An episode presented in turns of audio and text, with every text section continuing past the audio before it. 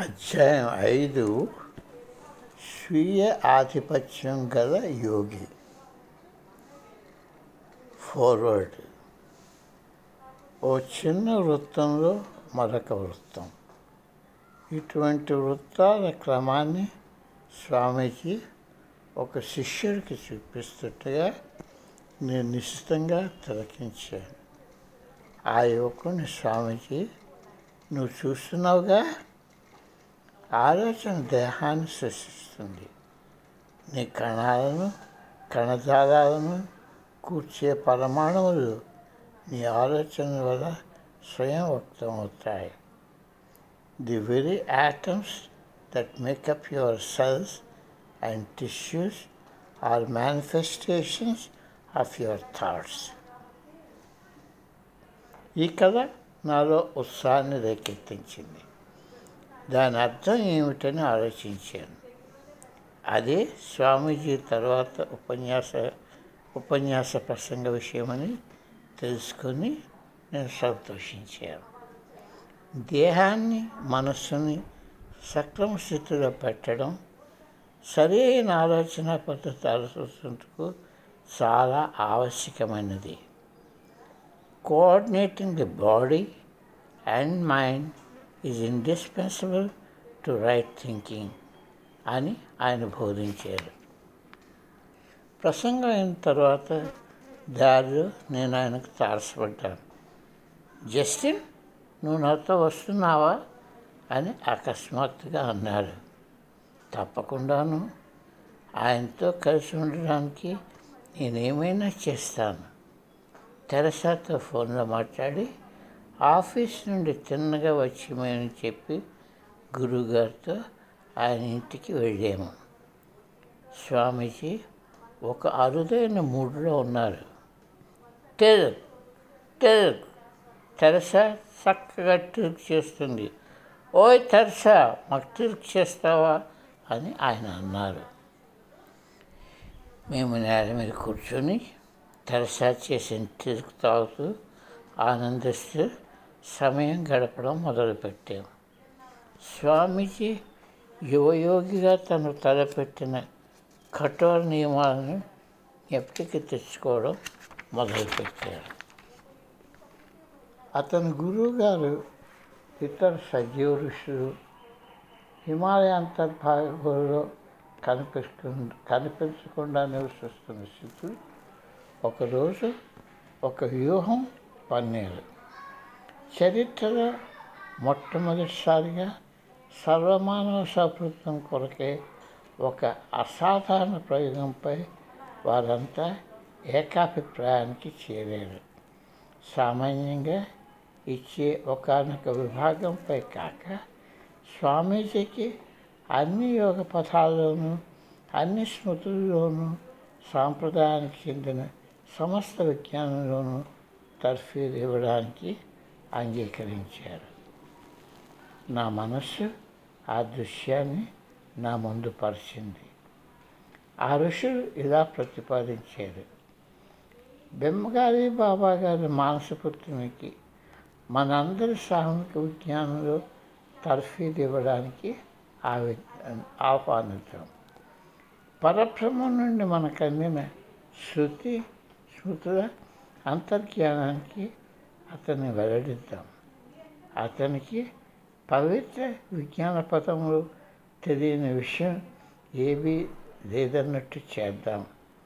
ఆయన అన్ని కోణాల నుండి చైతన్యం పరిశోధించి ఋషుల రహస్యాలతో పూర్తిగా పరిచేస్తుడవుతాడు తను ఎక్కడైనా చీకటిని ఎదుర్కొంటే అక్కడ కాంతిని బహిర్గతం చేయడానికి దారి చూపేటట్టు తనకి తర్ఫీదిద్దాం దీక్ష పొందిన వారికి మాత్రమే అందజేసే శాస్త్ర విజ్ఞానాన్ని అతనికి తెలియజేద్దాం. అతని స్వీయ సాక్షాత్కారానికి పూజార్హమైన స్థితికి చేరేటట్టు చేద్దాం. దేవమాత యొక్క అన్ని అవతారాల్లో తన బాంధవ్యాన్ని అతను తెలుసుకుంటాడు. భారత భారత్ ఈజిప్ట్ పెర్షియా దేశాల జ్యోతిష్ శాస్త్రాలను కూలంకషంగా పరిశోధించి సూర్యశాస్త్రం యొక్క ప్రాచీన విజ్ఞానంతో ప్రయోగాలు చేసి మానవ పరిణామ ప్రక్రియలకు ఆధారమూలమైన బీజాలతో సమన్వయపరుచుకుంటాడు. ప్రకృతి మాత వద్ద ఆయన ఔషధాలను చేసే గుణాన్ని జంతువుల ప్రవర్తన తెలుసుకుంటాడు. ఆయన ప్రాక్పశ్చిమ దేశాల ప్రాపంచిక వ్యవహారాలకు కూడా అర్థం చేసుకునేటట్టు చేద్దాం. ఆయన చక్రాల యొక్క మర్మాలు వాటి సక్రియ గోప్యాలతో ప్రావీణ్యులు అవుతాడు దేహం మనస్సు ఆత్మలపై అవసరం లేని ఇటువంటి ఉద్యమం జరిగినట్టు ఎక్కడ దాఖలా లేవు. ఆయన ప్రయాణంలో యోగ సూత్రాలు ఆఖరి హద్దు కాదు. మొదటిగా ఈ గ్రంథాల్లో ప్రావీణ్యత పొంది మూడో అధ్యాయంలో పేర్కొనబడిన అన్ని సిద్ధులను చేసి చూపించి అటు పిమ్మట ఆయన వాటిని అధిగమించారు. ముందు ఏర్పాటు చేసుకున్న విధంగా ఎంతోమంది సిద్ధులు ఋషిపంగోలు బోరే బాబాకు వ్యక్తిగత శిక్షులుగా తయారయ్యారు. వారి ప్రాచీన పవిత్ర విజ్ఞానానికి ఆయన్ను తమ నిక్షిప్త భాండాగారంగా రూపుదిద్దారు. ఆయనకు ఇష్టం లేకపోయినా అతను వారి అసాధారణ మేధాశక్తికి వారసుడు అయ్యారు. ఈ శుభ సూచిక సాహసోపేత అధ్యయన ప్రయాణానికి పంపే ముందు ఆయన గురువుగారు నాలుగు ముఖ్యమైన బోధనను పాటించమని ఆయనకి చెప్పారు. అవేమిటంటే ఎప్పుడు కోపానికి లోనవ్వకు నీ ప్రశాంతతను కాపాడకు అవమానాలకు ఎన్నడూ బదులివ్వకు కానీ అవి ఎందుకు వచ్చాయో అర్థం చేసుకో.